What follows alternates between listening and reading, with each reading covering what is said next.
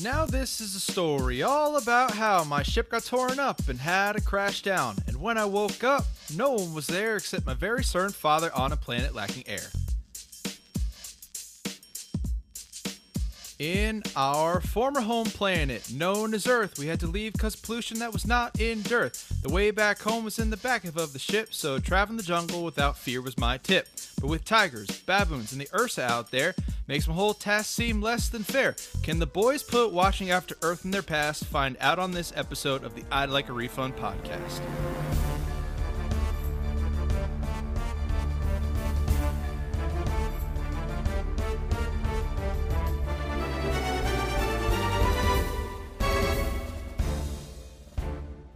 Welcome to today's episode of the I'd Like a Refund podcast. We will be discussing the film After Earth. I, of course, am Ryan, once again joining you here. Joining me is my friend Joel. Joel, how are you today?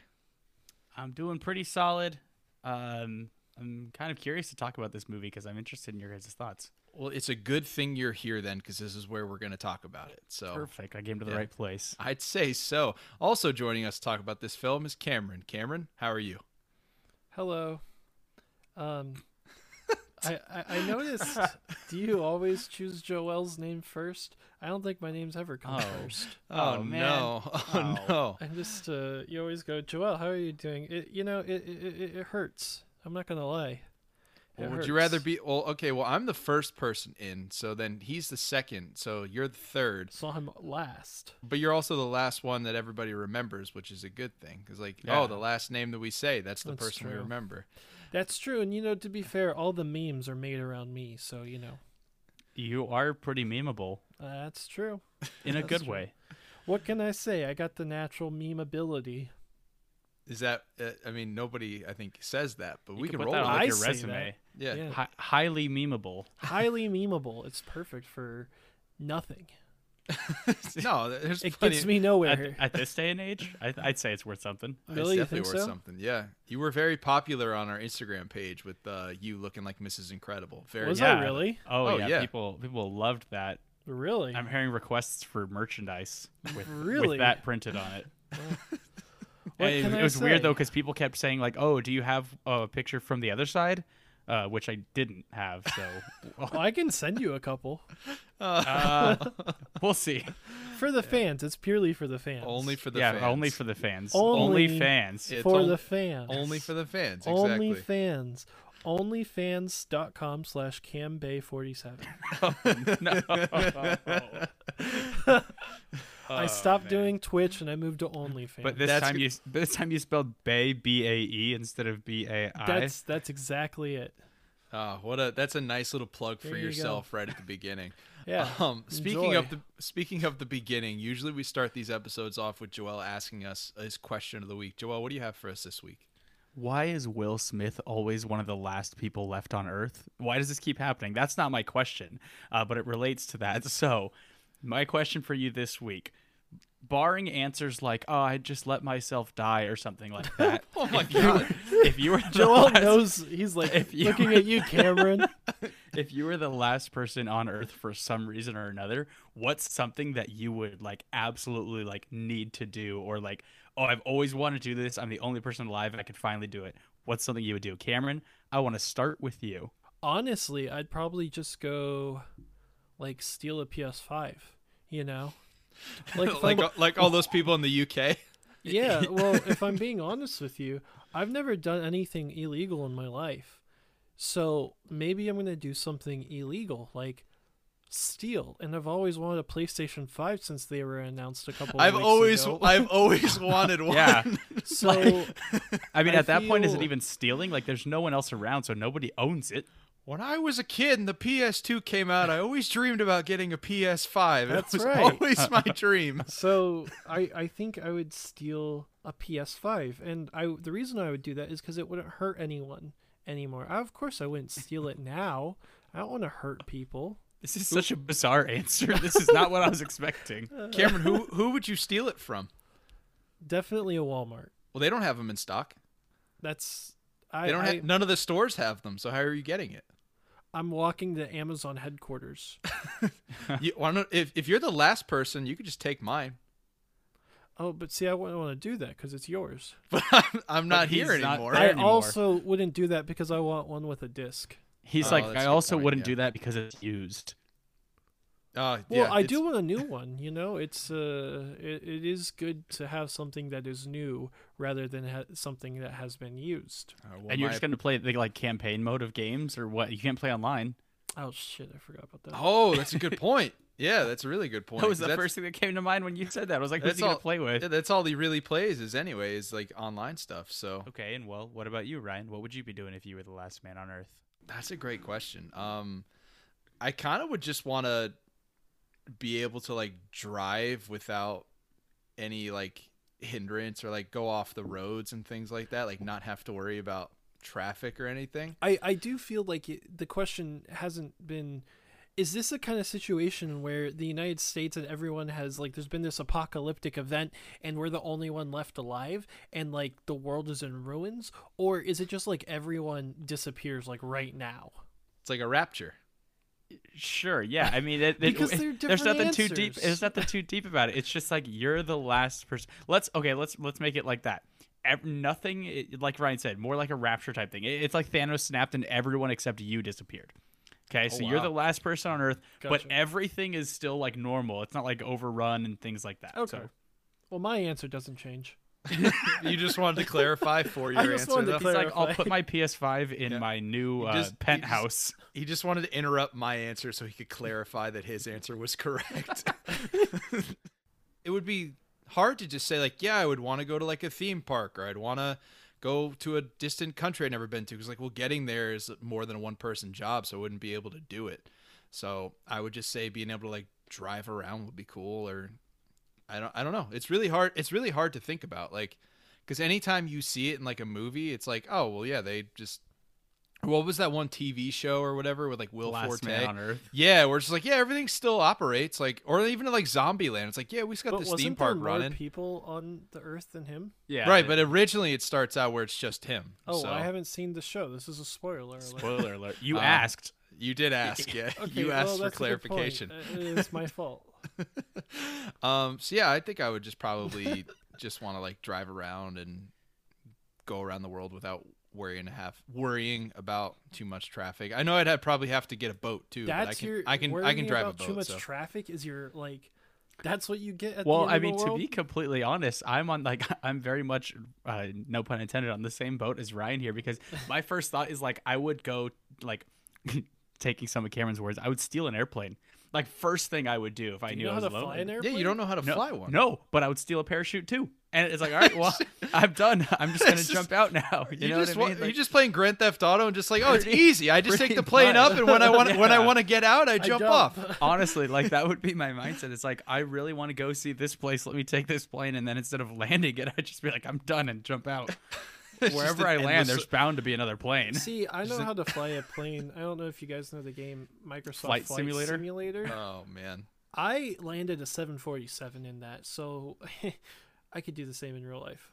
am I the only yeah, one here? have that's you flown a landed re- an Airbus A380? Oh, that's a good question. No.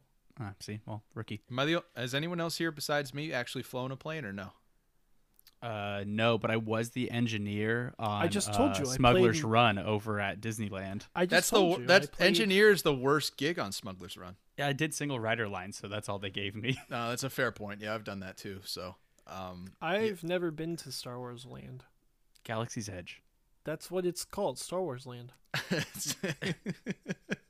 What did I say? I said the same You said thing. Star Wars Land. Yeah, that's It- what I said. It's Technically, Galaxy's Edge. technically, it's called Batuu. You're entering well, into Batuu. technically, the land is Batuu. Yeah, but it's Batuu. That's what I call. I it. heard they're gonna build another one called Ba3. That that was terrible. We should move on after that. Our topic this week is the M Night Shyamalan film After Earth, starring Will Smith and Jaden Smith. And I want to just talk a little bit about why I picked this film. So, full disclosure, my first time seeing this film was yesterday when I watched it. This was the first instance where we picked a movie where not only I hadn't seen it yet. Had you guys seen it yet? No. Oh, I also saw it for the first time yesterday. Right. Could be, and there's a strong reason for why I none think of us saw yesterday was the first time anyone has seen this movie. Just like in general. I I mean, mean, if I they- didn't see it. He's just like, put it out. We're good. Yeah, if they're lucky, they hadn't seen He it did. yet. I I'm sure. I, I'm if I made something like this, I wouldn't want to sit through it. Well, it's funny that you mentioned M Night making this film. I have actually some interesting details in regards to this film that I want to touch on shortly here. But first, I want to say the reason that I picked this film. I don't know if there's a more controversial director in the last like 15 years or so than M Night Shyamalan because he peaked, valleyed, and now is slowly trying to peak again. Maybe more so than anyone else we've seen in recent time. I because, feel like there's a few controversial directors. well, who would you put in that category with him? Controversial? Uh, Yeah. Probably Woody Allen. Oh, but that but Woody Allen's barely making anything anymore. Though. Like, yeah, I'm, I think more Ryan's point is like I, maybe No, controversial I, I isn't the correct saying. word. I, you know, I get but- what he's saying. No, I get what he's saying. Um, no, no, no, I get what you're saying. yeah, because he starts with The Sixth Sense in 1999. Well, he doesn't start with The Sixth Sense, but that's his first mainstream movie, Mm-hmm. 1999, Sixth Sense. And then he goes Unbreakable, Signs, and The Village, which are all relatively popular films amongst critics The and Village fans. is terrible. It's the it's when it's the one where So is Lady in the Water. I haven't gotten to Lady in the Oh, Water okay, yet. Lady bad. in the Water. Then he goes Lady in the Water, The Happening, and The Last Airbender in uh, 2006, 2008, and 2010. He just kind of is completely off the radar, especially after Last Airbender, because that was his first like big budget film that he got the reins of, and it just absolutely cratered. So I hadn't seen the uh, Avatar: The Last What? Airbender. I would uh, call. I, I'd say sign. I mean, most of his movies were big budget after Six Sense. Not to the extent that A- Last I mean, he didn't was. have any big IP that he was dealing with. Maybe that's a more accurate way of saying But it. you know, I would say that The Happening was a big budget. Well, he he M Night himself refers to Last Airbender as his big budget studio film. Oh, so, okay, okay. So when he when that one falls apart, he goes away for a little bit, but his next film is After Earth. So the reason that I feel like a lot of people didn't see this is because of two reasons. One, his name was kind of just mud in the water at that point anyway, where people were so off of his style of films and knowing about like, oh, the big twist in his movies. Like, yeah, but it's not working anymore because his last couple have really just not not hit it well. And then After Earth gets announced and the people think that pairing with Will Smith is going to save him because at the time this movie came out 2013 I still think Will Smith was at the top of the list of like actors that people want to go see in mm-hmm. film. He's probably not at the top anymore. I'm sure like a guy like Dwayne the Rock Johnson's probably like the oh top man, of that I list. love The Rock. Yeah, he's probably the number one guy now. But Will Smith for the longest time was that guy. So you're thinking, oh, with the Will Smith movie, let's we want to go see this. He's the big star. Let's go do it. But he kind of hit a weird spot around his career at this time as well because he made like Hancock. What's that other movie he did? Not Pursuit of Happiness. Seven Pounds. Seven Pounds was the movie where like he donates all of his organs and things like that I haven't to seen people that it. need them. Yeah, I it's didn't see it it's really interesting, but it's not really good. Like That's like- what I heard. he tried to take like another emotional step like he did with pursuit of happiness and it Mm-hmm. just doesn't really work it doesn't really fit so he's making some interesting career choices at the time as well but you think m. Night is a well-known director who just needs another shot. Will smith probably the most charismatic actor of the generation. They're going to come together. They're going to make this great film. And that is not what happens when it comes to after earth. Nobody went to see after earth including the three of us. But because of who the two people attached to it are that's why I picked it because I thought it would be a very interesting idea for us to go into this film and really see why it didn't work coming in with a fresh slate. Now, Joel, like you said, first time seeing this film, what were your initial thoughts after completion of watching this? Uh, yeah, honestly, it's it, we're kind of on a bit of a trend right now. My biggest takeaway from this, uh, and I'm curious to see if you guys feel the same way, was just that it was another one of those films where it felt like nothing happened. There was just so much of like it was kind of like they were setting up for this big mo you know thing he's going to land on earth or whatever and encounter all this stuff but it really felt like i was watching a lot of like jaden smith just getting through a jungle and all of our main characters laying down a lot so it just felt like not a lot really happened in the film so i was Well, you- really more bored than anything Well, you say all of our main characters. There's only like There's only two. it- it's really it's really only It's really like only one, yeah. yeah. Like Well, Will that's what I'm Smith. Will Smith is going in back to will smith is laying down like the whole film Yeah, like he it's like Cameron, I don't I don't know if you agree with that, but like this film is only driven by these two characters. Yeah, Mm-hmm. like other people show up. Zoe Kravitz has a small part. Um, but it's really just the father and the son duo that's driving this film. And do you think that that duo worked in this film at all? This movie sucks. like I like I like like Joel says nothing happens. I mean, I guess I I don't even know if I would agree with I feel like I I don't know. This movie just sucks. Um I don't know if there's a way to put it other than that. I think I and like when we get into it, I'll tell you exactly what my issues are with this movie. Um but I do want to touch on something Ryan was talking about earlier. Ryan, I don't know if you you didn't mention this, and Joel, I don't know if you know this. Um, I'm sure you guys do. Um, After Earth like I was know what the you're gonna say. first movie that M Night Shyamalan has directed where they specifically didn't include his name in the marketing. Okay, so that that's actually well, let's get into this big topic of conversation Okay, now yeah. because this is a big thing in regards to M Night's involvement in this film. Yeah. So, uh, where I watched this on Amazon Prime through like their IMDb.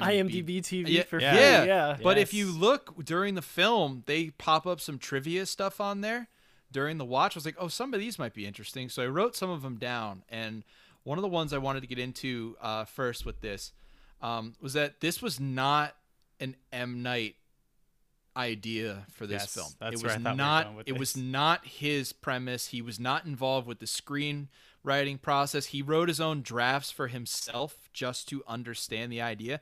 But this is fully a Will Smith vehicle. In fact, Will Smith picked M. Night Shyamalan to direct this film. Uh, and the only things that like M Night really did was like camera stuff, and then like making sure like uh, making sure everything was set was good to go on set. Will Smith was in charge of basically making sure Jaden was all set because obviously he took a fatherly um, instinct with that. So so this is where it's really interesting where it goes to like who gets the blame for this film? Because like you said Cameron M. Night is not in the marketing at all. But when you think of this film you don't blame Will Smith for its failings. You th- you blame M. Night for them right? Well, I yeah, well no, I'm just I'm purely talking about the fact that they they purposely avoided including M. Night Shyamalan's name uh, in the marketing so that people didn't know he was the director going into it because that's how badly he had been that's how you were talking about hey, like the name in the mud kind of thing. That's how poorly uh, people thought of M. Night Shyamalan at the time of this release. They Right, but it- purposefully uh, got rid of his name in the marketing. But it didn't matter because the film still tanked Oh, and, yeah, this and film he still and like I'm saying though he still got the blame for it. Right. Oh yeah.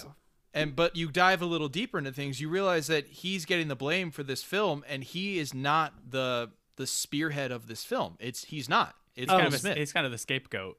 yeah, Well, he he took the blame for a Will Smith film that was bad. well, I don't. And not to say not to say that you know there weren't directorial choices that he has a mistakes, he has a you know? screenwriting um, credit in this though. I I know that you said he wrote the scripts for himself, but he has a screenwriting credit. I mean, but yeah, it's Yeah. like it's not hard to get a credit on something if you're involved in the process. Like we talk about with the EP credits, like it, you could just make one suggestion and get that credit. I'm sure, in order to get M Night to sign on for the film, they were like, "Yeah, we'll give you." We'll give you producing credit. We'll give you writing credits. We'll Well, make you the director. did you guys see who the writer was? I saw a couple of the writers. I saw this on uh. Gary Whitta. Yeah, Gary Whitta That's- was the big one. that I That's the main writer, and do you know what he's done? I mean, uh, he's done. Rogue One. Yeah, Rogue One's great. Okay, do you know if he was in the initial process or the rewrite process? Because those are two very different scripts. That's a good from what I've point. Sure. It's a good point. Um, but he did the Book of Eli. Oh boy, yeah. Um, and then he's done a lot of video game stuff. Mhm. He does a lot of video game stuff. And I'll get into it right now. I don't think this movie works. I think this movie is very bad. It feels like this movie was made to go alongside a video game. It was like a video game companion. That's another another thing I want to just interject real quick was that Mm-hmm. another one of those trivia things that I saw was that Will Smith's idea for this was to make it like a fully fledged franchise, including uh, novels, trade paperback comics, and video games. That everything see- was going to tie in into the film. I was actually curious watching this if this was like previously like novelized like if this was all based on a book if it was adapted because it felt like like a hunger games type movie a maze runner type movie you know one of those kind of like teen action films that were really popular around that time. And so i, I thought maybe oh this is probably based on something else and obviously it isn't it's an original idea. It, it, it you know it makes sense though because I feel like it makes sense that, that that was Will Smith's idea and that this movie got made because of Will Smith because I feel like if literally anyone else had come up with this idea any film executive would have been like hell no that's dumb as hell. There's no So- way we're making this. Well, see, So- I, I, I, I disagree there because I think, as with most of these films that we talk about that end up, you know, not really meeting our expectations, I think there could be a story here. You know, it's just it, it was just a matter of execution and whatever they ended up writing. But his base premise was interesting enough to, you know, you can create a world around it and, and, and a story behind it. I want to meld the Will Smith and Gary Whitta elements together because one thing that I saw doing research was that the original pitch for this was just a father and son camping trip. Mm-hmm. This wasn't like this science science fiction element to it. It was a father and son. They're going on a camping trip. The car veers off the road. It crashes. The father's still injured, and the son has to travel through the woods in order to save them. Then Gary Whitta gets the script, and he's the one that came up with the science fiction elements Yes. to this. So he does the rewrite, repitches it to Will Smith, and they're like, well, "Let's do it. Let's make this movie." so you're you're telling me Will Smith? so because Will Smith is credited with story Yes. in this. So Will Smith's story was purely the father son camping trip thing. And then what's the name of the writer? Gary Whitta. Gary Whitta. Yes. He comes in and he's like, "Hold on. I'm going to completely ruin this entire thing, bastardize it, and turn it into this ridiculously stupid sci fi where these creatures can literally smell your fear. That's what happened? That is what the sources with everything tell us during the production schedule of this is that Huh. it's Will Smith's brainchild. Whitta gets cracked to the script. He makes it the science fiction elements. He repitches it to Will. Will gives the go ahead. They bring on M Night for the film, and then they get going. This movie could have been a lot more powerful uh, if they had stuck with the original story.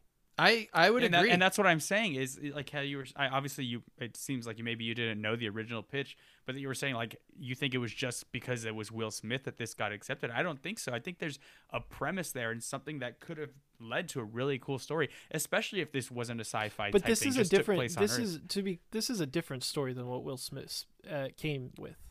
At- I still at- don't think this movie would have been made if it was attached to if if Will Smith wasn't attached to it. This specific movie, yes. But what I'm saying is going back to your point of based on the original pitch, I think with that original pitch, anybody could have gotten that made. Obviously, someone with a name, it's going to help it, but there's a lot there to work with. And the fact that this was turned into this weird sci fi drama is what pushes it over the edge and turns it into a completely different and uh, unfortunately worse film. Much worse. I mean, yeah, I, I would agree that the the father son premise is something that could have worked for this for a film of this style because we've seen it work and we've seen it work with these two actors because Pursuit of Happiness is very similar if it's a father and son mm-hmm. dynamic, just a different style of story. So they were probably just trying to recreate a little bit of that magic, and then they decide instead of doing like a one-off interesting story. Let's do this ti entire massive science fiction franchise behind it and see if we can strike gold.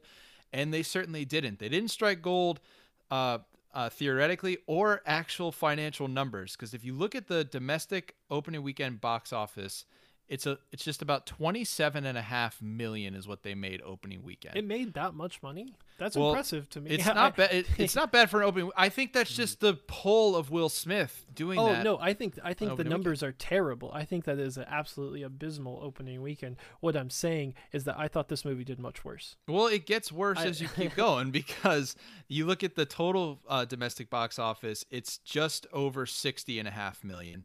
Um, the Wait, budget- total? Yes, total for domestic is So 60 made- and a half million. It made 27 million its first weekend and then made 60 and a half total. Yep. And then the total box office sits at 243.6 million. So that was their total amount made in their theatrical run. The budget for this film was 130 million dollars. So this one was an absolute stinker for Sony. Like they this is a massive failure for them. I just think it's really this is a big instance that we've seen a lot of especially around this time frame around 2013. We see a lot of studios put the cart before the horse when they come up with these big franchise ideas. Like another one like Universal did with like the Dark Universe. You guys remember that one mm-hmm. with that mummy film with Tom Cruise? Or like they announced like we're going to do this big whole franchise. We're going to introduce all these new characters. We're going to make all these great movies. And then it tanks. Like this is just another instance of that. Where like we're going to make a huge franchise out of this before they get their first movie out. Well, that's when everyone was going for franchises and not. Um, Right. Well, I, I I think what's interesting is that Universal actually could do the monster franchise, and um, we saw Invisible, Invisible Man, Man. was a lot more. You know, Invisible Yes. Man was the idea of the monster movie kind of reimagined, and I think Universal has something very interesting there. Um, but yeah, no, it, it is funny. that- I I'm curious how they thought, how they in, imagined, uh, how Sony imagined After Earth being a franchise. Like, was it just following? Was it purely going to follow Will Smith and Jaden, and like each uh, each I- movie was going to be a different story? Because I was gonna say I feel like it'd follow more like their Ranger Corps than anything. You know, the different adventures that they go on Yeah. through there and all that stuff, going to other planets. I don't think it would have ended up being like, oh, in this one they get stuck on this planet. Now in this one they're stuck on this planet. I think it would have always kind of been different, well, different yeah, scenarios. Maybe of more like of a- Nova Prime. We're never going to actually It sounds like it'd be more successful as a TV show then. Honestly, I was thinking the same thing. This film itself probably would have done better as a TV series. Yeah, a- as an episode Mhm. of a TV show, obviously a long episode, but Yeah, I mean it's definitely definitely there is an idea there of some sorts, but it's just poorly executed and there's a lot of different reasons for that. Not just not just behind the scenes, but on film as well. Um Go ahead. does Will Smith make good movies anymore? That's that's a very interesting question in regards to Will Smith's career. Um I I would argue that he's kind of really taken a downturn as an Mhm. actor. I can't think of the last Will Smith movie I've seen. Oh, Let's see, he's in Aladdin. I still haven't seen the new Aladdin. Um, how did Bad Boys for Life do? okay. I was gonna say there. uh, He was yeah. So the new Bad Boys for Life, um, I heard was good, yeah, it that one went well. but I I'm think tr- that's like literally the last movie he's been in. People say Aladdin. He was oh god, his genie was awful. Well, let's work backwards a little bit with just um just his like feature films. Um, so we have I'm gonna I'm gonna avoid animated films as well. We're just gonna go wow, live no action. spies in disguise. I, so there's Gemini Man, which God. plays two characters. Which I Um, honestly thought when you first said After Earth, Gemini Man is what came to my mind, and then I was like, wait, wait, wait, no. After Earth is the one with Jaden. Then you we've took got a person and made another person. another person. Um, then we have Bright, the Netflix Oh, film. That's my that was where mine instantly went to when you said, "Is he still making good movies?" And I instantly thought, "Bright." God, Um, that th- movie. then there's Fairies' colla- lives don't matter today. this this one's in Collateral Beauty. Do you guys know about the premise behind Collateral Beauty? Oh, I Um, remember. Uh, I never. We saw, should I- not talk about it if you know what I mean. Yeah, it's it's very problematic. Collateral Beauty. It may be a movie that we talk about in the future. Yeah, I w- wouldn't be surprised at all. So we'll save the premise for later down the road. What happened before that was Suicide Squad. Oscar winner Suicide Squad. So that's it, huh? We're just some kind of Suicide Squad. Then we have uh, Concussion, where he does the real life adaptation of Dr. Bennett Omalu. Oh, I didn't see that one. I hate the NFL, the movie. Yeah, basically that's what it is. But like, sure, it worked. I mean, Yeah, I didn't. yeah. I remember with that one, like they really pushed for him to get the Academy Award Mhm. nomination, and he didn't get it. it's just like, oh, nope, sorry, not gonna do it. Um, then we have Focus.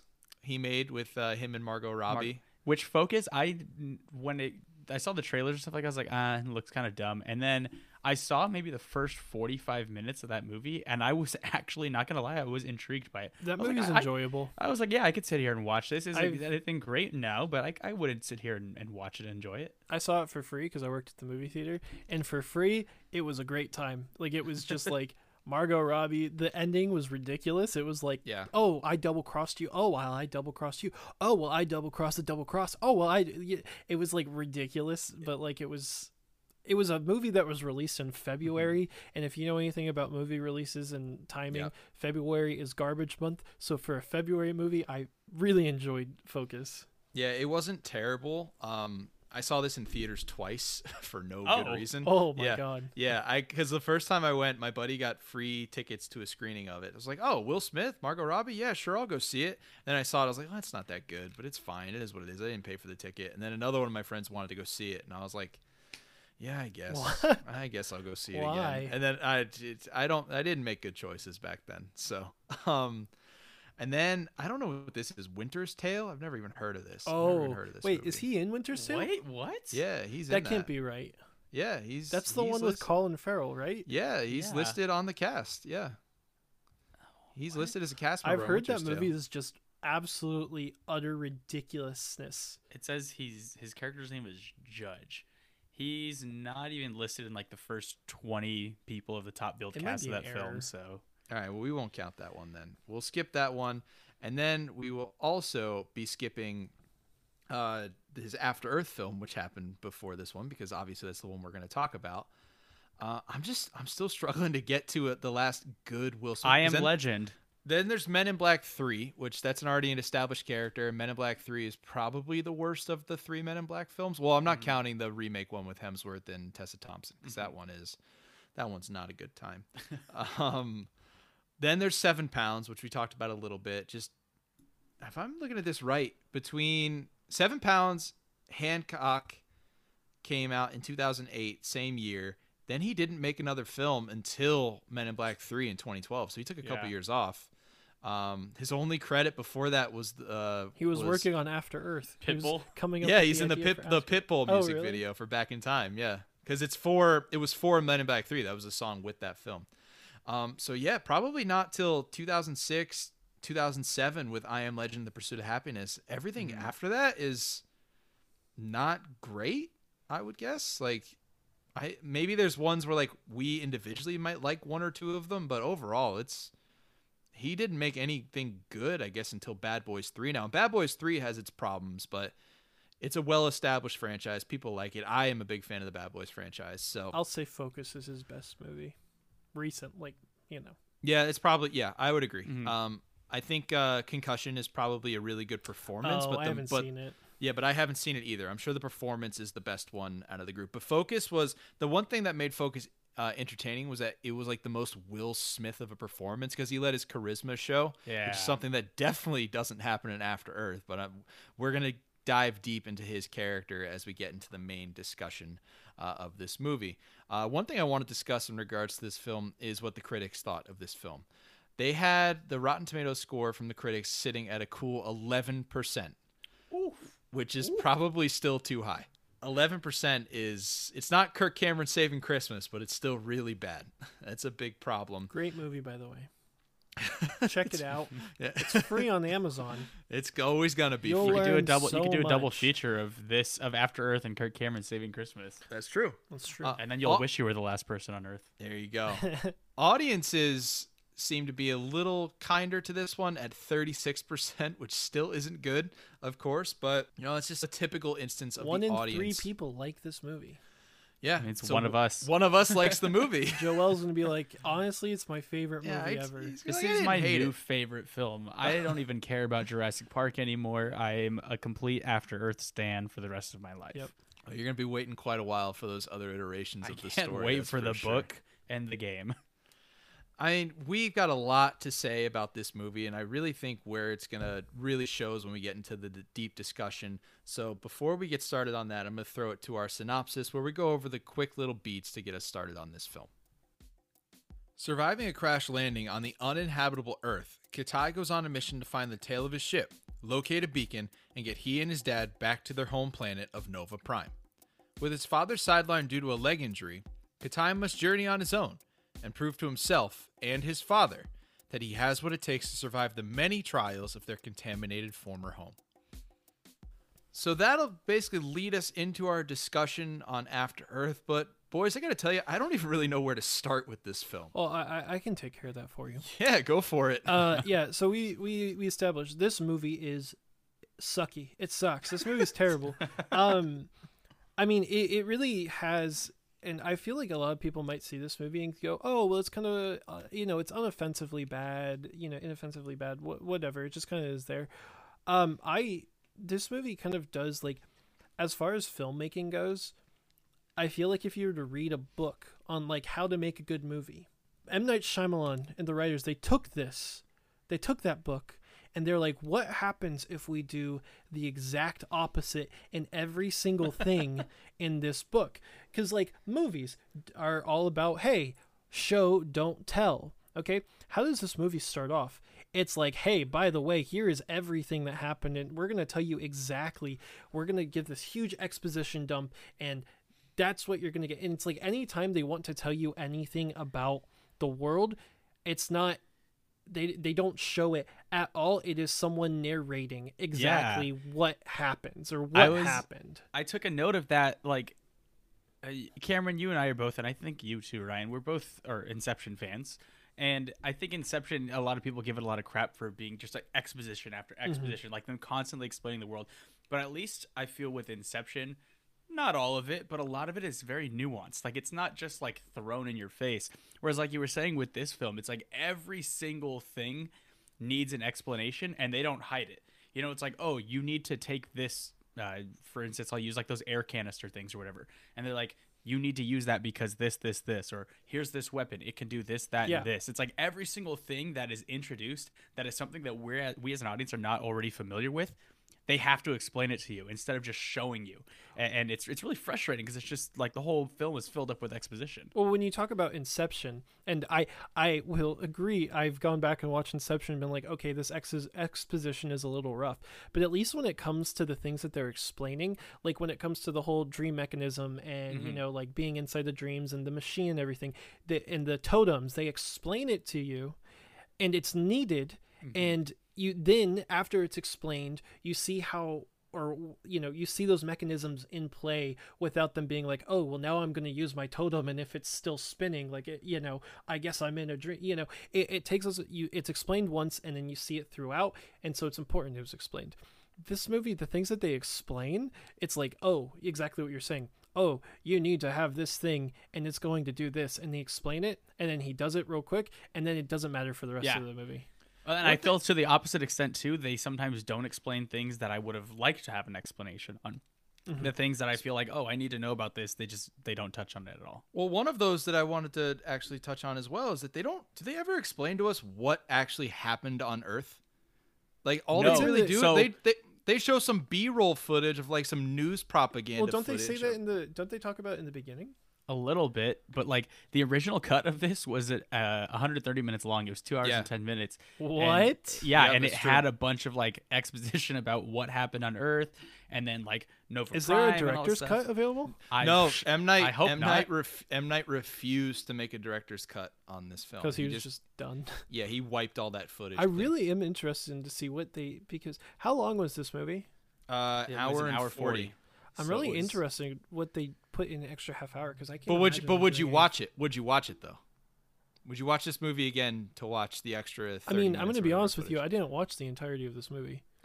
no, like I like I did like I watched it from beginning to end, but the final 15 minutes because this is something Joel Joel was saying nothing happens. Literally, it's just like you just see him walking, right? And like that like that's it. So like I did do like the 15 second skips and like see like okay, so he's still walking. Okay, he's still walking. Okay, he's still walking. Because there was like this movie should have been they should have cut out a good portion of this movie. Cameron watches movies the way people listen to our podcast. Yep, I'm still talking. Yep, okay, okay, Cameron's still talking. Oh, yep, he's still talking. Yep. I just keep skipping forward. what can I say? Not all movies. Just um, just the ones that just don't deserve your full attention. yeah, and it's yeah. I mean, I just don't really I don't really remember them ever fully explaining why Earth all of a sudden was uninhabitable. Like they show like it I was said, they right at the, very beginning. Yeah, but it like was what literally just so the the, but what was it though? Like what was the real what was the it issue? was overpopulation. It was pollution.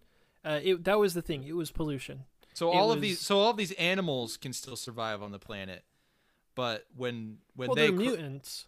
are they all they're all mutated all of them? It says that they are, or I don't think they describe them as mutants. They say in the film that they have all um, Adapted. evolved oh, okay. to whatever state they're in now. They've evolved to kill humans. That's Yeah, their only that thing. literally- But there's no more humans on the planet. So Well, why they- did they evolve to kill they humans if they it doesn't matter to their survival? They say that, but when he first like climbs out of the ship and like sees like the wild herd of buffalo and all the birds in the air, like they don't do anything to him. Like they don't do anything. Even Yeah. the even the baboons that are supposedly like they're wired to kill humans now. The only reasons they attack him is because he like throws a rock at him. Like, and his dad specifically tells him not to do it.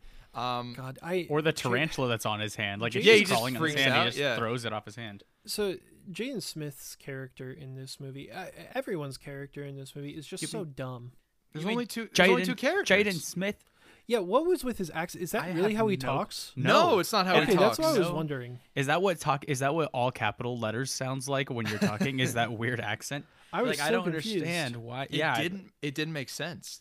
the, I didn't think the voiceover at the beginning was him because I was like, who's Yeah. voice is that? And then like I find out that it was him. I was like, why is he talking like that? I will say something that I took out of this movie was very w- weird quotes. Like they were f- funny, but they probably weren't meant to be.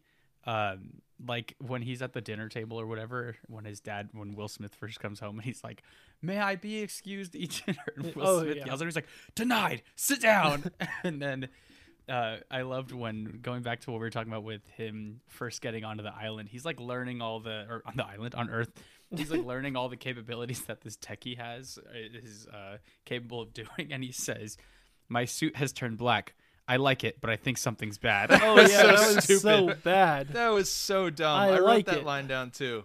Oh my god, some of the dialogue in this was so awful. So- like, what, I want to talk about the father-son dynamic of this film because it's supposed to drive the story, but these two like almost just hate each other they basically. hate each other. like There they, was no dynamic. no, there's like no no you don't root for these two characters because they just don't seem like they like each other at all. And Well, the I- dynamic is that the movie needs someone to do something, and Yeah. that's Jaden, and the and the uh, movie needs someone to narrate it, and that's Will, and that's their whole purpose in this movie. Yeah, well, the premise behind it is when they crash on the planet, Jaden has to go find this beacon in the other half of the ship in order to alert the rest of Nova Prime people that uh, they need to be saved. And Will breaks, I think, both of his legs um, in the crash lane. Which, by the way, Yeah, let's in talk that about cra- the crash landing. yeah, in that crash scene, how in the hell is he still alive? I have in no that clue. scene? Sucked out of the plane, I- right? well, so we think, or ship, whatever. it's an M Night Shyamalan movie, so I thought the whole I thought the whole time uh, the twist was going to be that Jaden it was like a dream. Yeah, well, that his dad was a ghost. He wasn't really there. He had imagined him to save himself, kind of thing. Like that's what I thought the twist was going to be because there's no way No. that Will Smith survived that crash. Like I'm sorry. No, when they fir- when they first like when they first hit, uh, like when the gravitational pull going into Earth s- starts ripping the ship apart. He's talking to Jaden, who's strapped into like a he's strapped into the seat. He's he doesn't move, and Will just gets picked up and flung down, uh, flung down the hangar, smacks into the wall, and keeps on going down. And we don't see him again. And then the next thing we see is the other half of the ship being torn. Yeah, off. it looks like he gets sucked out of the ship. I thought he got Yeah, sucked I, out of the ship. that's what I thought. Yeah, it's just weird because like he goes all the way to the other end, I guess towards the cockpit, I would imagine. But I thought the cockpit was above him because that's where he came That's where from. he finds him. Yeah. So, so I don't, I don't understand where he goes or how he survives. And you Like, want to tell me that there so uh, there I mean there were so many issues with the crash sequence. One, why on the entire ship and they know they're going down is Jaden the only one who is strapped in ready to, okay, seatbelt. so that's dumb. And then when they crash, how come you're telling me that literally everyone else died except for Will Smith like the Will Smith and his yeah, son? it doesn't make sense. What? Wouldn't it have made more sense to just there be some survivors, I mm-hmm. guess, and have Yeah. a couple of people go on this? Like, what if this movie was Will Smith is still like the leader of the group, like he's the general or whatever he was, and there's like a group of like cadets going on this Yeah. mission with them, and the group has to go uh, find the beacon, and you lose a couple of them on the way. You would still make his son the focal point, still make Jaden the one that saves everybody, but It it does not make sense to have one character safely secured in that ship and then for everyone else to die except his father. It was the thickest plot armor I have ever seen. Mm-hmm. And I think it's all going back to the initial pitch of Will Smith saying, "I want this story to be, you know, the father and the son character." Because you're right, what what you just described right there is already a much better film and would have solved a lot of the issues that I have with this. But I think it all is going back to that initial. Well, and pitch. then and then you can have you know sacrifice throughout the you know Mhm. like oh a couple of them die during the journey or whatever and like Right. it's all for the you know greater good like Do- what if jaden dies like whoa you know do we think and this this is a little bit outside of the movie do we think that jaden smith wanted to do this movie or do we think will smith pushed him to do this movie? Think he- because if you look at his acting credits after after after earth that's his last feature film role. Um and like jaden smith has been in some stuff that I don't want to say is good. I actually I won't say that it's Yeah, good. He's in the he's in the Karate Kid remake. He's in The Day the Earth Stood Still, which we're we'll save that one for another time. Um, and but his first one is Pursuit of Happiness, which is good, but he's like six in it, so like he doesn't you don't even notice unless he's like absolutely terrible. You don't even notice that with a child actor. And then he disappears. He goes into his music and does his short videos and all that. It just didn't really seem like seemed like it was an enjoyable time to make this movie. I don't know the answer to that. Like I it just seems weird that like he makes this movie with his dad, the movie tanks and then he disappears from the limelight. He just doesn't Oh, I just think when you get older your acting matters more because they're not going to cast you because you're a cute kid Mhm. and they realized oh this guy can't act you Don't you think that Will Smith's son still could have gotten some acting roles if he wanted them though?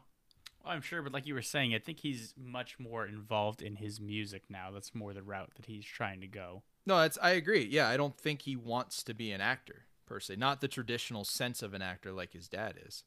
Um, and it's probably for the best because if this was the way his career was trending, I don't think any of us want him to be an actor. Mhm. Um, because we don't. I'm sorry, but like he's terrible in this, and it's not. It's not entirely his fault. Like, there, the direction they choose to go in his character between the accent and just making him so unlikable and just really they really push the coward thing on him like Yeah. really push that.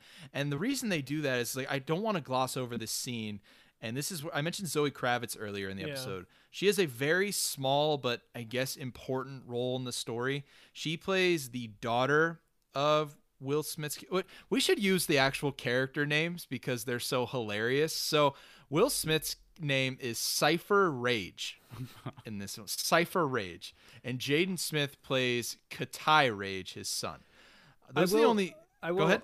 We forgot to mention that Will Smith's character.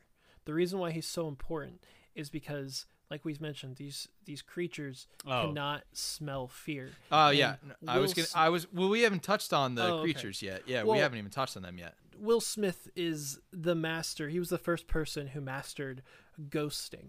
Okay, and Can you apparently, ex- can you explain what ghosting really means and about the creatures a little bit? Yeah. So ghosting is um well like I said Danny, like Danny Phantom.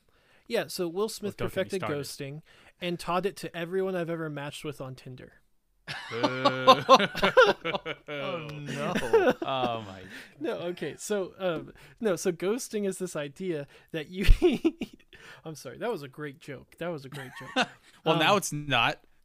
Well, yes, it still is. I can say it's a great joke. Okay. Anyway, so ghosting is this idea that you can no long you you don't fear anything at all. You don't have any fear at all. And one, I think that is the dumbest idea to be like, oh yeah, I don't have fear anymore because fear is literally what saves your life. Like, you know, if you don't fear anything, then you're just going.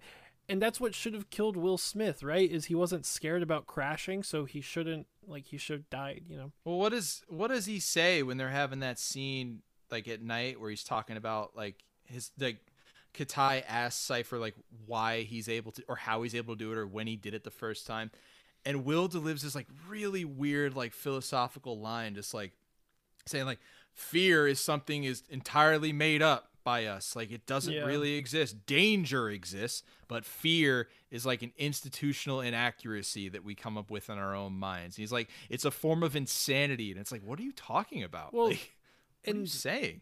see, and this is exactly why, and I touched on this earlier, but this is exactly why I feel like it makes sense that the writer was who he was because he writes a lot of video games and this 100% that feels like a line you would see in a video game right you know video get like video game players i, I don't want to crap on you but like um What? what that's all of us. wait, yeah. Well, Well, well, all I, of us. but like but like the people who like get really really like I, I'm sure you know the video games that think they're like kind of smart will throw in these kind of like Oh, I get what deep saying, yeah. philosophical mm-hmm. things, right? And they're like, oh, well, we have to say something, and video games are an art, and like, you know, like we have deeper thinking than people would, you know, think. But in reality, a lot of these kind of philosophies that are brought up in video games are really stupid and like very like, you know, kind of edgy. Like, Well, oh, you That's- know, you you could argue that's part of the reason why a screenplay based on a video game just really hasn't worked yet. Well, and that's what I'm saying is that this Yeah. feels 100% like it is based off of a video game. Because think about it. You have, you know, you have a crash landing. Okay, so you play like a couple of, you know, scenes in the crash landing. Then you have this godlike narrator who is Will Smith, and he's telling you exactly what to do. Go from point A to point B. Oh, fight this thing. Okay, I fought this thing. Okay, well, you have this amount of resources left. Okay, well, I have to finish my mission with having this amount of resources. You know, it, it, it, if and your ultimate goal is to get off of the planet it, it just it literally feels like a video game Yeah, it's actually a really good point because like it feels like his main quest, Katai's main quest in the game is to go from the damaged ship where his father's at to the other half to get the beacon. Like that's his main quest. Mm-hmm. But he keeps going on a bunch of side quests that derail him. And the issue with that is that none of his side quests are interesting because it's really just him running away from things. It's it's like Joel was talking about anytime something is brought up or like the weapons they explain it like it's a tutorial in a video game right Yeah. they're like this is the weapon and then you do and then you know it, it feels like a video game No, that's a really good point. There's clearly a lot of issues with this film, and we've got a couple more to get into. But before we do that, let's do a quick throw to our sponsors. I want to talk about who's essentially the main protagonist of the film, and that's Katai. The major reason that this film doesn't work is that he's just not an interesting character because they just make him such a massive coward. Um, his reason for being a coward, and they cut to this scene, this Oh flashback scene, so many times. I mentioned Zoe Kravitz. She plays the older sister of Katai, the daughter of Cypher. One of these, what did they call these things again? The Ursas? The Ursas, yeah. Ursa. So one of the Ursas breaks into their home on Nova Prime when, because when they first land on Nova Prime, their new planet, the Ursas are like the species that are there, and they essentially need to kill all of them in order for them to settle on on Nova Prime. So during these battles, where Cypher's out on the field doing this, one of them breaks into his home where his two children are. Um, Zoe Kravitz's character has Katai hide in a clearly open space in like that bubble with like the grassy area in it, like it was meant for like a dog to go to the bathroom on. Um, and he's hiding there in plain sight and she gets killed by the Ursa. And they cut back to this gruesome scene of her getting killed over and over again in the film. We see it so many times. But the reason that Katai comes across as a coward is that he thinks that his fear is what led the Ursa to the house and uh, got his sister killed, which is entirely stupid because, as we've seen in this film, if uh, Zoe Kravitz's character was just without fear and was ghosting, it wouldn't even matter if Katai was scared because the thing still wouldn't It have wouldn't seen her. her. Right. It wouldn't have seen her. So it doesn't make sense for the big plot point and the big disdain between Cypher and Katai to be who's to blame for uh, their his daughter's death. It doesn't make sense. It doesn't tie in correctly with the film. So the major plot point of this character that we go on the hero's journey with is that he's just he's just scared and a coward and, and he doesn't get over that until there's like five minutes left in the movie. So it's just not interesting. Um, Joel, I wanted to ask you, um, but it looks like you had something to say. Did you? Yeah, I was just gonna, I didn't pick up on that. Was it directly said that he he felt that his fear is what led it there because I was interpreting it as he was blaming himself because he just stayed in the bubble and didn't try to do anything. But that's that's in line with his fear. Like he was afraid. Right, right. Yeah, right, the way I- Ryan, I, I will. The way Ryan interpreted it was, I was with, I'm with you, Joel. That's what I thought. Yeah, I because the way It you explain it, and that's why I was though. yeah, it because it does make sense. That's why I was asking for clarification because the way you said it right now, you were saying it as if the only reason that Ursa came to the house was because it smelled Katai's fear, so it showed up. No, And I think I think it was already coming there, and he thinks that she what she was ghosting, but he was afraid. So that, but because he was in the bubble, it just attacked her instead. I think that's what he thinks. I feel like Oh, that's see, I took it the other way. interesting. Yeah, I, I like that happened. because I, I like I was interpreting it as he was just blaming himself because he was too afraid to get out of the bubble and do something. Because even later on towards the end of the film, he keeps saying something like uh, to Will Smith's character uh, Cypher that like, "Oh, I should have gotten out of the bubble. I I was just doing what she told me to do," and something like that. That- I mean, that's the dumber uh, air, way to go with it, and that's the route that they went. So, um, Ryan's but I want calling us dumb. He's like, not you, no, not you dumb guys. No, think about it like that. no, you guys are right. Like I'm. That's that's the way it probably dumb, went. Yeah. Jaden's character is the dumbest person in the world. Well, let's He's talk so about dumb. let's talk He's about one of two people on the world, so Yeah, let's talk about some of the like the actual things that he has to do on his journey, Joel. What are some of the things that Jaden encounters while he's on Earth? uh, learning how all his tech works, which is explained to him by his dad. um, do you want to talk about how Cypher goes on this journey with him a little bit? Yeah, so he wears this suit, and on his suit, attached to his suit, he has like a little backpack thing, I guess you would say. Um, and through the suit, Cypher can see everything that Katai, Katai, right? Katai, Katai is uh, experiencing. So, it, going back to what Cameron says, It's a it's video a- game. it's a video game. You know, it's Cypher is playing a video game with Katai as the character that he's playing. Um, not directly in the film, but that's what it feels like. And so yeah, so Cypher is saying, "Oh, like I'll be able to see everything that's happening around you before before you see it, so I'll help you out." Um, he encounters things like these baboons that are trying to chase him down. Um, and I can't even remember now. He how does he get away from them? He jumps in the water. He just right? jumps in the river Yeah, and he the just baboons jumps jump Yeah, in the the water. baboons are and they stop following him. Water is not good. Yeah. We don't Uh, like it. But we find out uh, why though. We find out why because he gets poisoned by that thing in the river or By a whatever it is. Yeah, Yeah. but it was like a leech. Okay, well, okay, and that goes back to what I was saying. Is these characters were laying down so often. He finds that leech, and then it's like, oh well, you have to take this stuff, but it's gonna paralyze you. So just lay on the floor for a while. Like I'm pretty sure that was actually lying. He says you're just gonna have to lay there for a while. He does, yeah. It's ah, it was just there was so much laying down. and then he wakes up and he, they have that line where it's like, "Dad, yeah, that sucked. That is Yeah. correct. Yeah." Uh, That's he correct. also there's also I forget. Does Will Smith say it? There's a line in because we're just talking about dumb lines. Uh, he goes, "Wow, that's really pretty." I'm sure he does. It sounds like it. Yeah. I don't he looks remember, at the sky. He goes, "Wow, My that's favorite really pretty." my favorite line in this movie happens a little bit after where we're at right now, uh, while he's on the journey, um, where uh, where he says, where Cypher says to his own son, "If you want to die today, that's fine, but don't kill me in the process." yeah, it's like, oh my god, like I'm supposed to Um, root for you? like, no, no, thank so, you. Going on, uh, I don't remember how soon this was. So I think one of the next things he encounters is the the bird is next, right? Yeah, because he gets to like the the Is that where he top of like the next level. jump- He gets yeah. to the next level. He gets to the next level. He's at the top of this like cliff, and this bird is like, or he he wants to jump off, and his dad says no, and he just says like basically like, oh you have to turn back, like this is a mission failed, just report back, and he's like no screw you, I'm gonna prove you wrong, like I can do this, and so he like squirrel suits it off the cliff, and a big bird starts chasing him. Big Uh, so Bird that's from kind of his- Sesame Street. It's Yeah. actually really incredible. He so that starts chasing him, and he escapes that again with water. he just flies through a waterfall. Um, and Well, he's like, got that kinda- He's got that wingsuit. No, I know. pretty That's what I'm saying. Is like he just, but it's like another water thing, like that he escapes it from. But what I was trying to get to is, at what point is he on the raft, just floating down the river?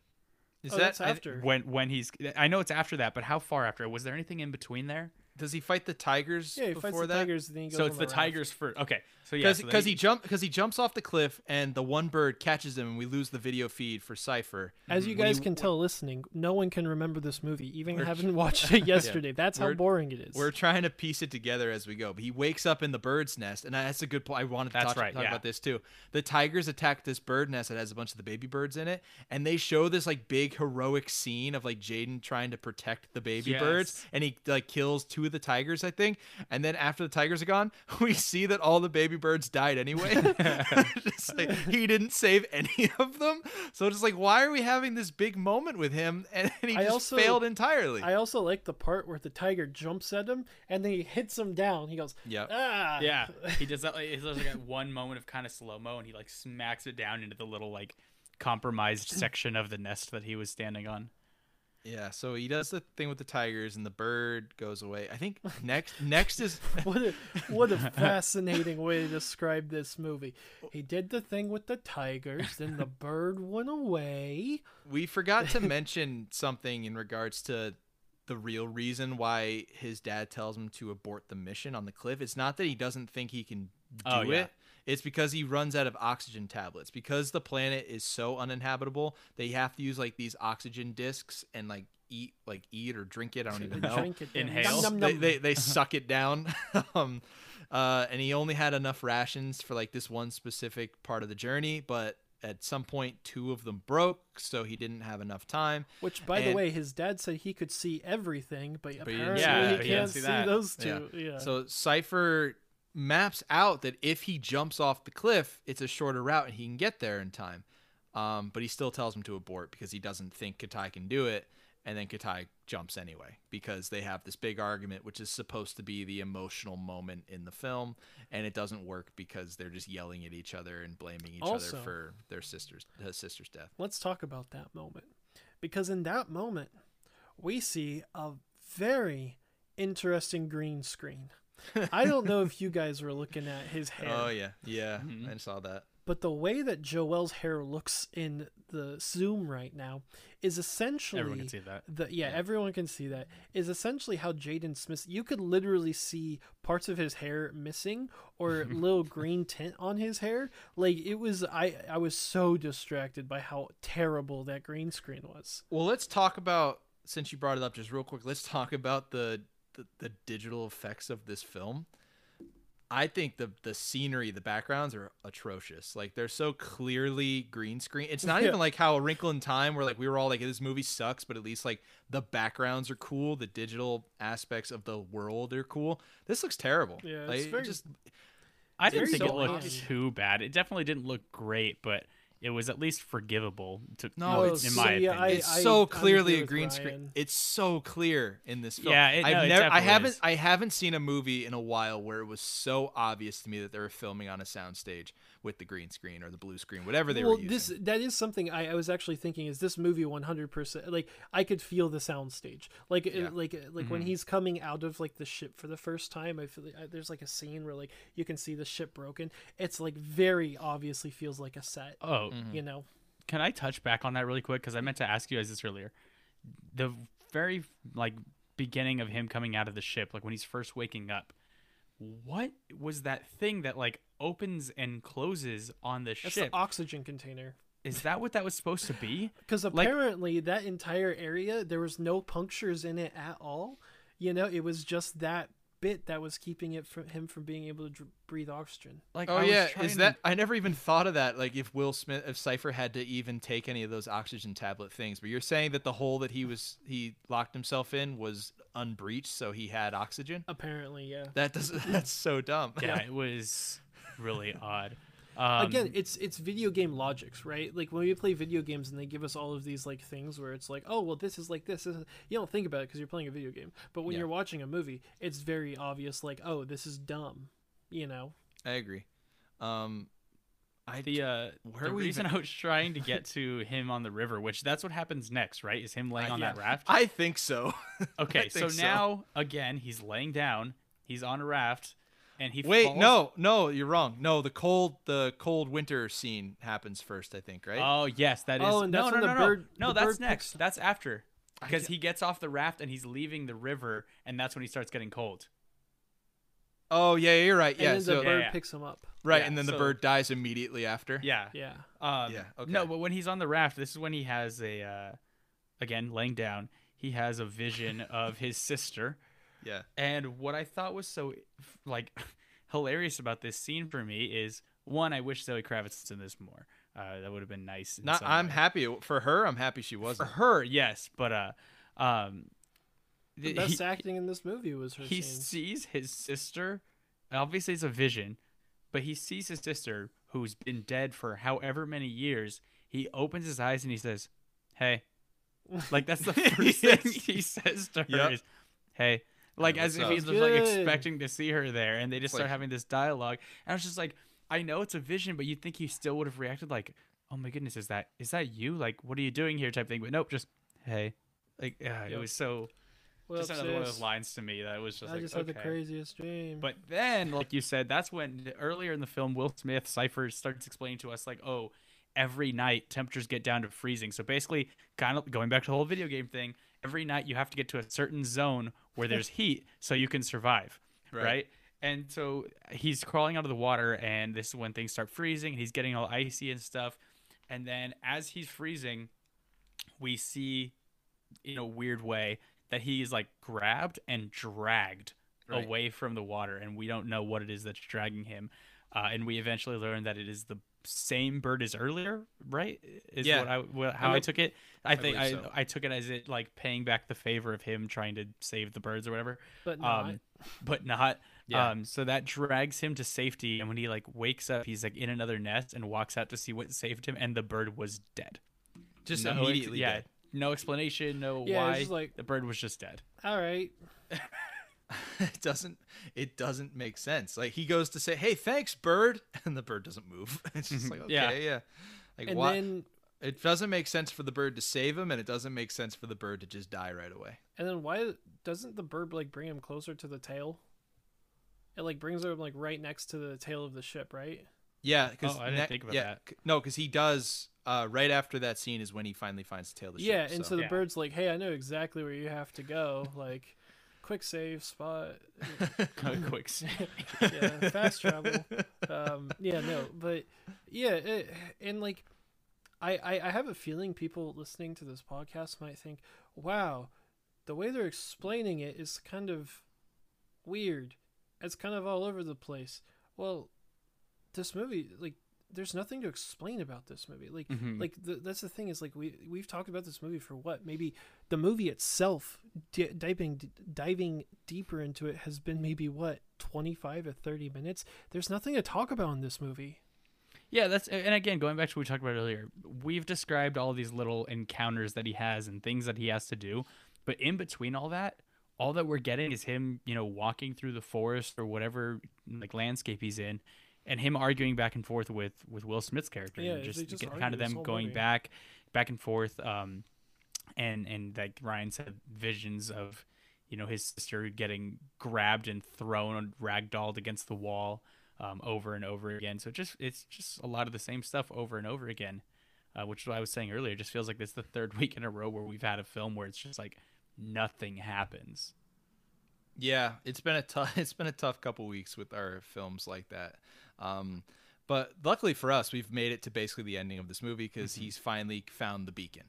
But the beacon's not working. He has to he has to go to like the top of this volcano or a mountain, whatever they like. They clearly say mountain, but they show it's a volcano. But the volcanic element of it doesn't come into play except for like the volcanic ash, which also doesn't matter. So sure, um, it's a mountain of some sorts, and he fights the the Ursa next, right? I think that's what Yeah. happens next. Yeah, Yeah, he he fights the fights Ursa. it. Yeah, the Ursa's chasing it's like him. five minutes Yeah, the whole climax uh, doesn't really matter. He fights the Ursa, and out of nowhere, he can, he can ghost right away. Like he's he's afraid, and then he's not. Like it just nothing really happens unless I didn't catch anything that happened to flip that switch for him. Did you guys No, think he it was? just- I think it was one of those like life or death situations. Like you better become fearless right now in this moment. he went into his um he went into the game menu and he found he found he found the upgrade Ghosting and he's on. like ghosting upgrade I have enough points to buy it. Or actually, no, no. I'm sorry. There is there is a little flip the switch, and it's a callback to earlier in the movie when he first gets the suit and is first walking around. He's like, "Dad, I'm scared. Like I don't know this world, or whatever." He tells him, "Take a knee, ground yourself. You know, sight, sense. You know, Yeah, a- whatever." he- it- and He's- the take a knee points are the quick saves. Like it literally. Yeah.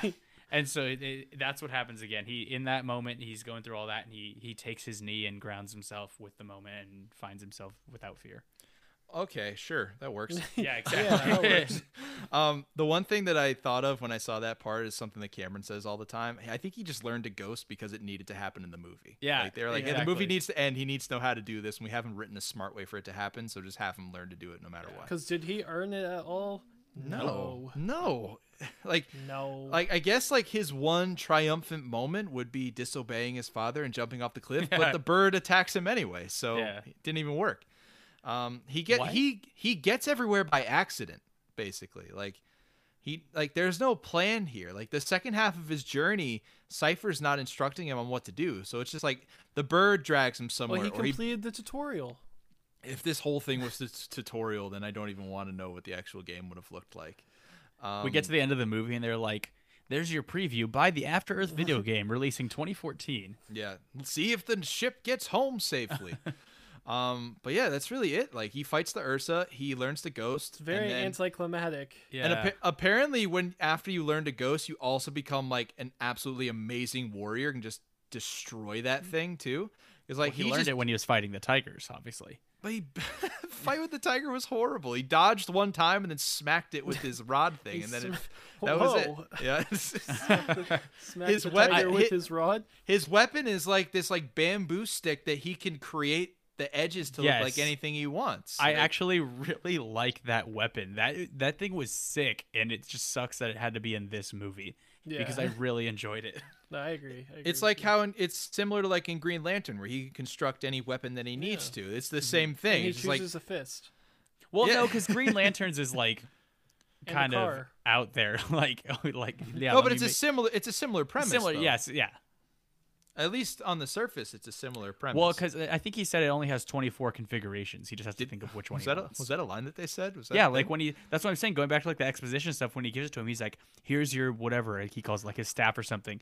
He's like, "It has 24 configurations or something like well, that." and then okay, okay, so so he okay, so yeah, so he does it. He finds the beacon. He gets to the spot. He does the beacon or whatever, and then the next scene is Will Smith and him in the ship. And yeah, it I just thought teleports. I thought my Yeah. movie skipped. I thought so too. I thought that I was like, I was like, wait, did I miss something? They just they were like, oh, here's this deadly planet for humans. I guess like they just magically pick them up. Like it legitimately just went for it. It made no sense. Yeah, I have a note that just really it says the jumping in time is pretty annoying because it happened multiple times in the movie. That was the worst one, but there were a handful of times in the movie where it was like, "Oh, we're here now. Oh, we're we're then now." Like Also, e- where every all of time. the sorry, where all of No, the you're good. creatures just like, oh, guess he got the beacon. We're not gonna touch We him can't- anymore. yeah. Like his journey back to the ship is just like, all right, cool. Also his leg injury is like so brutal. Like he does like a transfusion on himself, and he's clearly leaking a ton of blood. How long does this take? Like, is this like a three day movie? Like, I don't know the actual timeline of. It It feels of like it was over the course of like one full day is how I interpreted it. Uh, it's Because like the okay, only yeah. time that the only nighttime that we see, I think, is is the river. Yeah, but you said like they said that the temperature changes to cold at night too, right? Yeah, and the only then time we see that is once. Yeah. No, because there's the one nighttime scene where they're talking about the first time he ghosted, and then there's the temperature change, even though it happens in broad daylight. But they say it's supposed to be signal like that Okay, happens at night. So is that supposed to be nighttime as well? yeah, I guess. don't yeah, know. so two nights.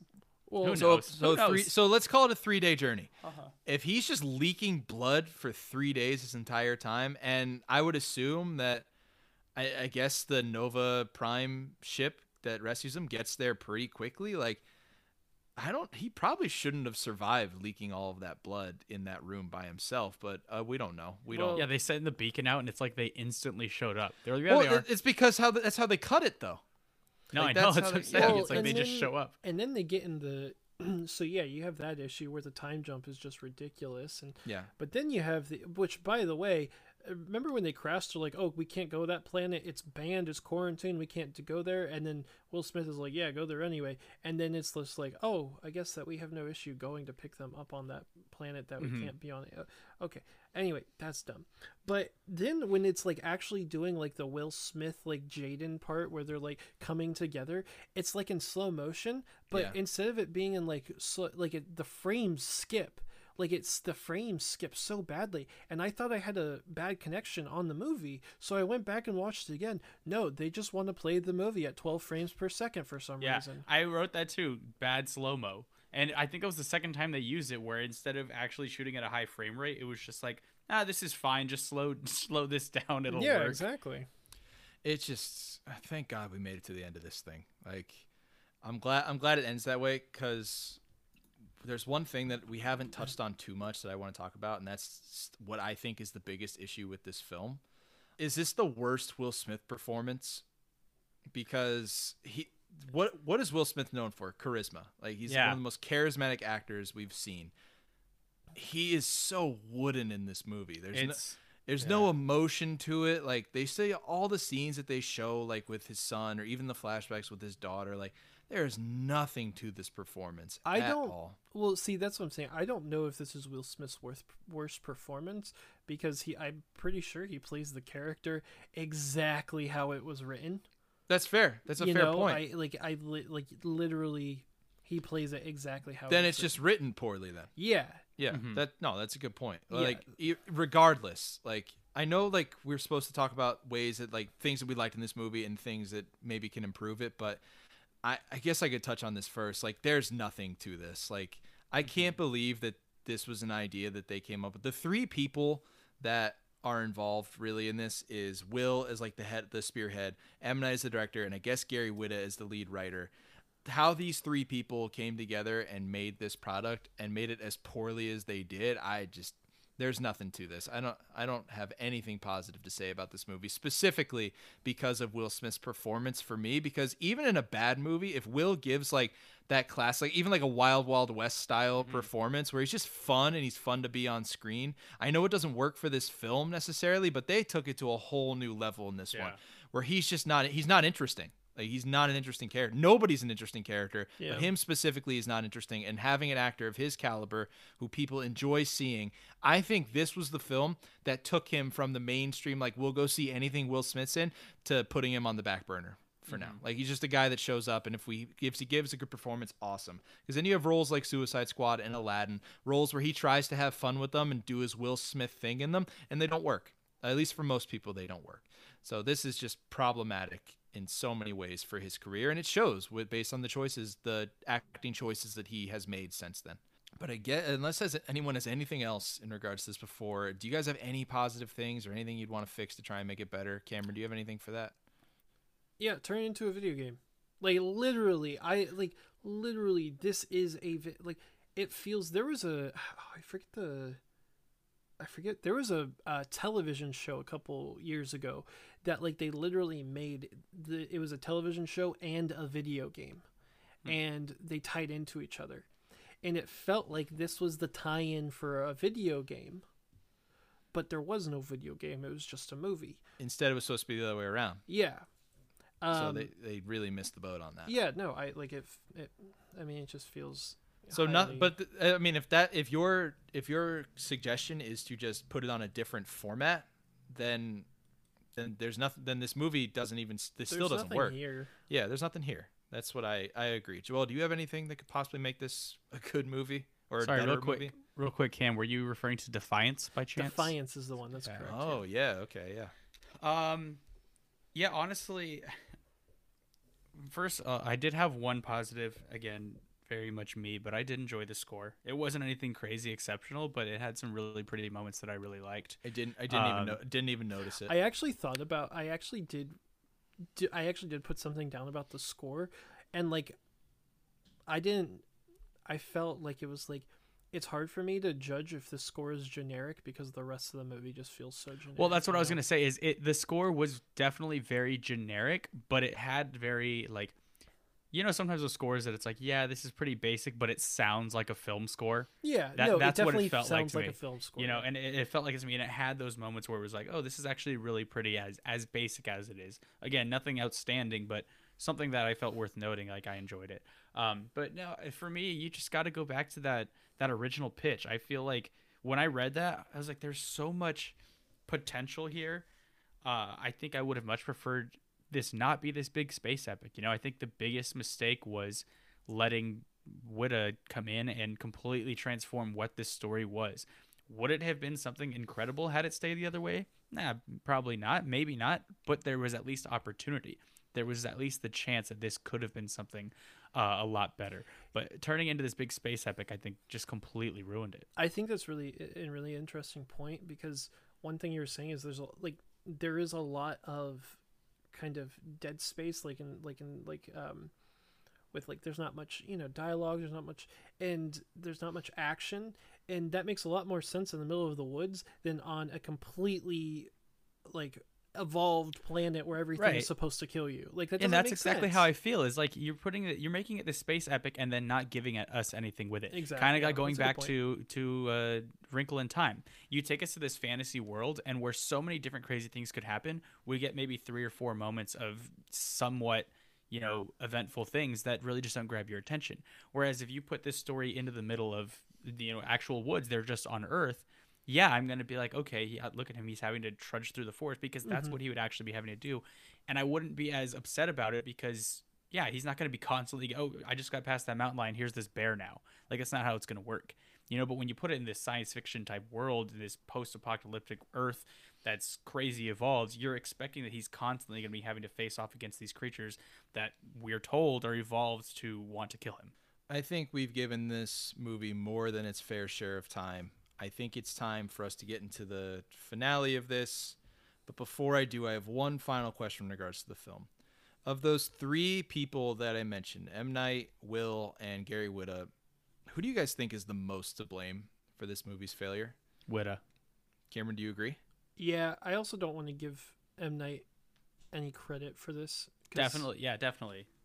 I like I I want to make it clear by saying this movie is Whitta's fault is not saying that it is not M Night's fault. Just mo- just most to blame. They're all to blame. yeah, um no, Whitta, but we have to the the jumps in the time, you know, the jump like the the the frame, you know, the the poor frame, the poor the um you know, like the poor use of slow mo, the poor like the the performances that you know those are all M Night's. But yeah, no, it's definitely the Whitta's fault. No, I it's- almost feel bad for Will Smith. Honestly, like No, I a- di- a- I after having talking to this, I almost feel bad because I feel like there was the chance that he had something that could have been something more, and it wasn't. You know, and I know you were saying like, oh, he was still kind of directing the ship, like like M Night was just there to you know make sure things run well and stuff.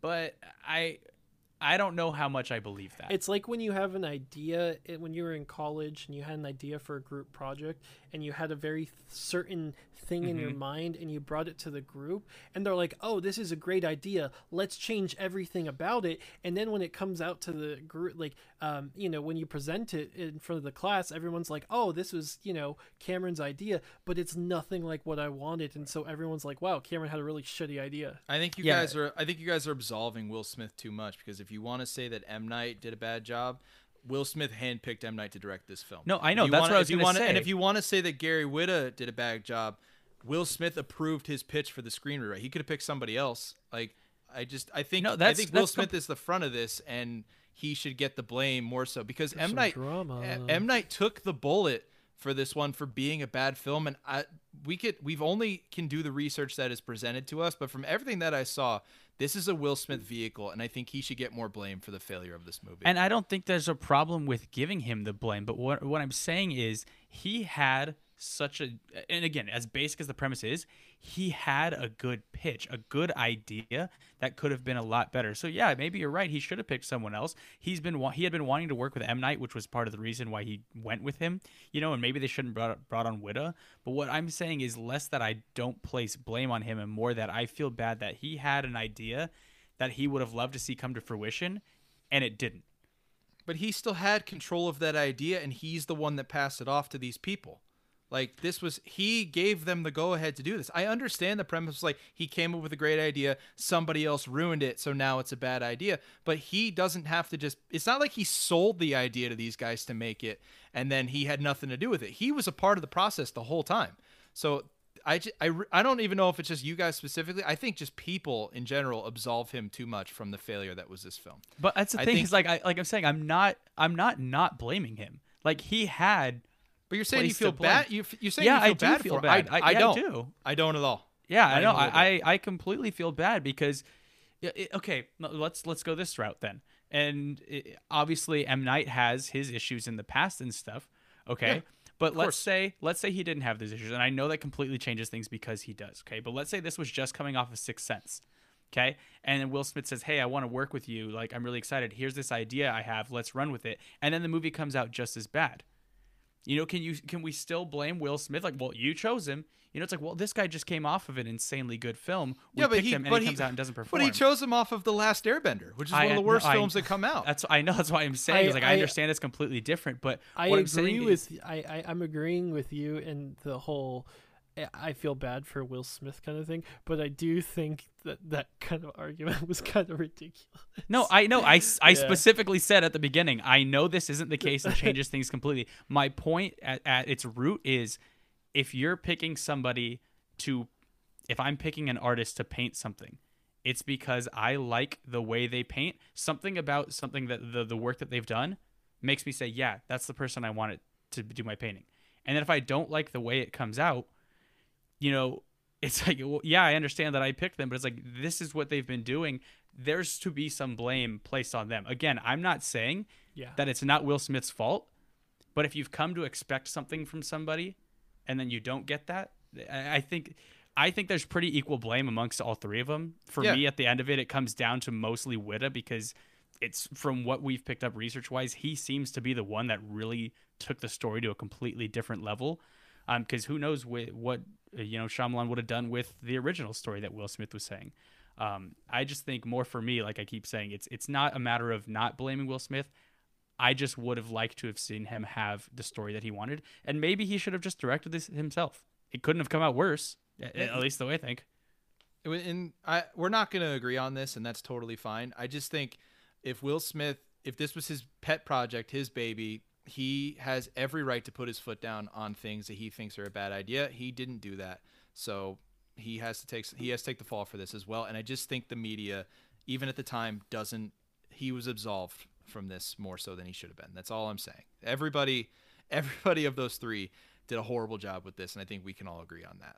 But now it's time to get to the final question of our episode. Would we like a refund for this film? Joel, I'm intrigued with you going first here. What do you think?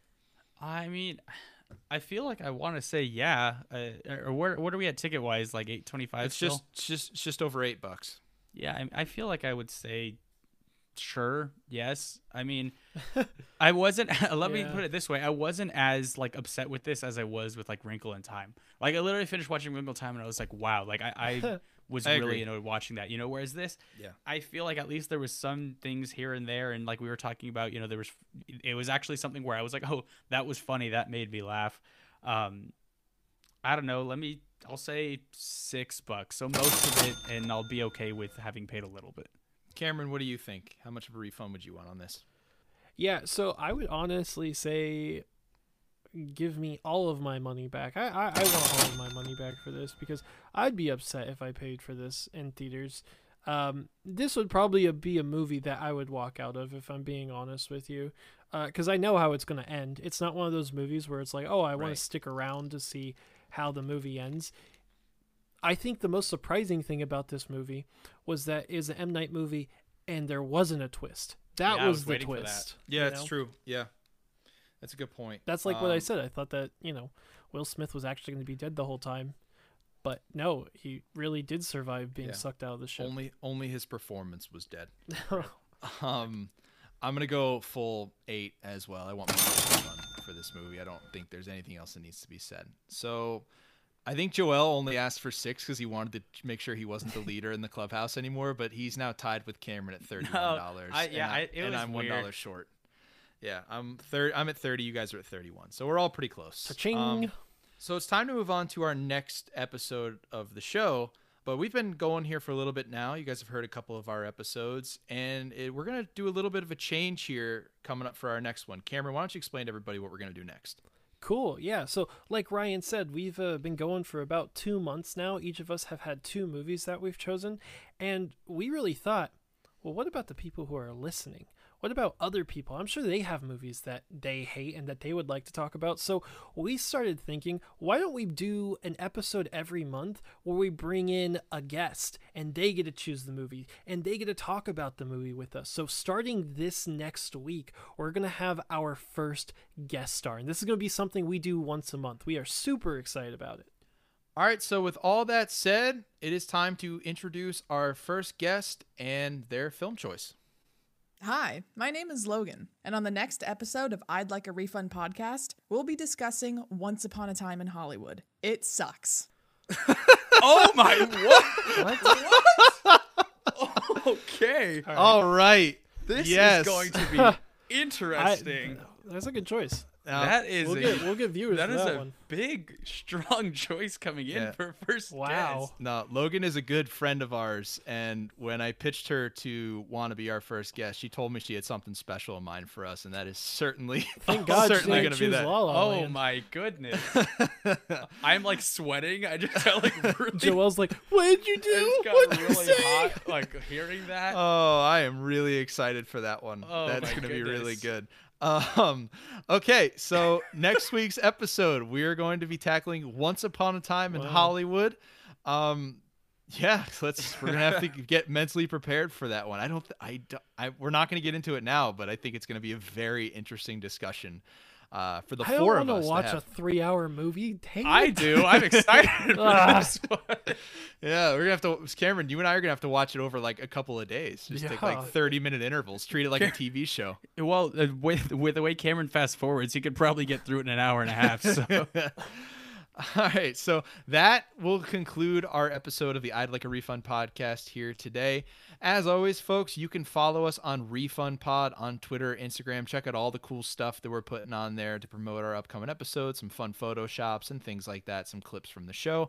You could also check out our podcast on all of your uh, regular streaming platforms Spotify, Apple Podcasts, all those you can go to. Thank you so much for joining us for this episode, and we look forward to greeting you again next week.